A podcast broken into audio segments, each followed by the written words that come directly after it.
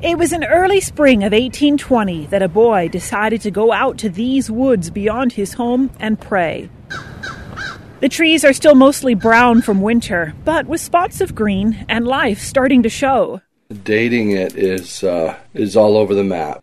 BYU church history professor Steven Harper has studied and written extensively on the first vision. The only date in the historical record is on a beautiful clear day early in the spring of 1820. Some scholars have used weather data and extrapolations to choose March 26th. Joseph Smith would have had to be working too hard, tapping sugar maple trees to have gone to the woods to pray until the temperature got to just the right point where the sap wouldn't run.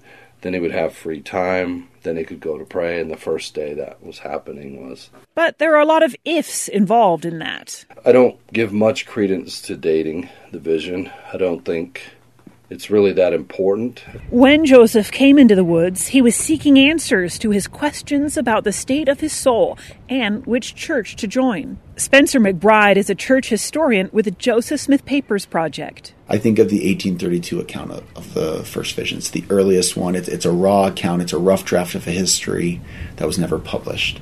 And here we get a young boy wanting to connect with heaven, wanting forgiveness for his sins that speaks to me a lot as part of the core of our religious experience. There are different accounts of the first vision over the years, both from Joseph Smith and from others. BYU church history professor Kerry Muhlestein wants people to read all the versions. When you put them together, you see, ah, these accounts do work together, and instead of being a problem, they actually create something beautiful. And so if we focus on that, that beauty and, and richness, then uh, naturally erases any uh, questions that we would have had when we weren't looking at it in its totality. When, when I walk in the, in the sacred grove, it matters historically to me what happened there.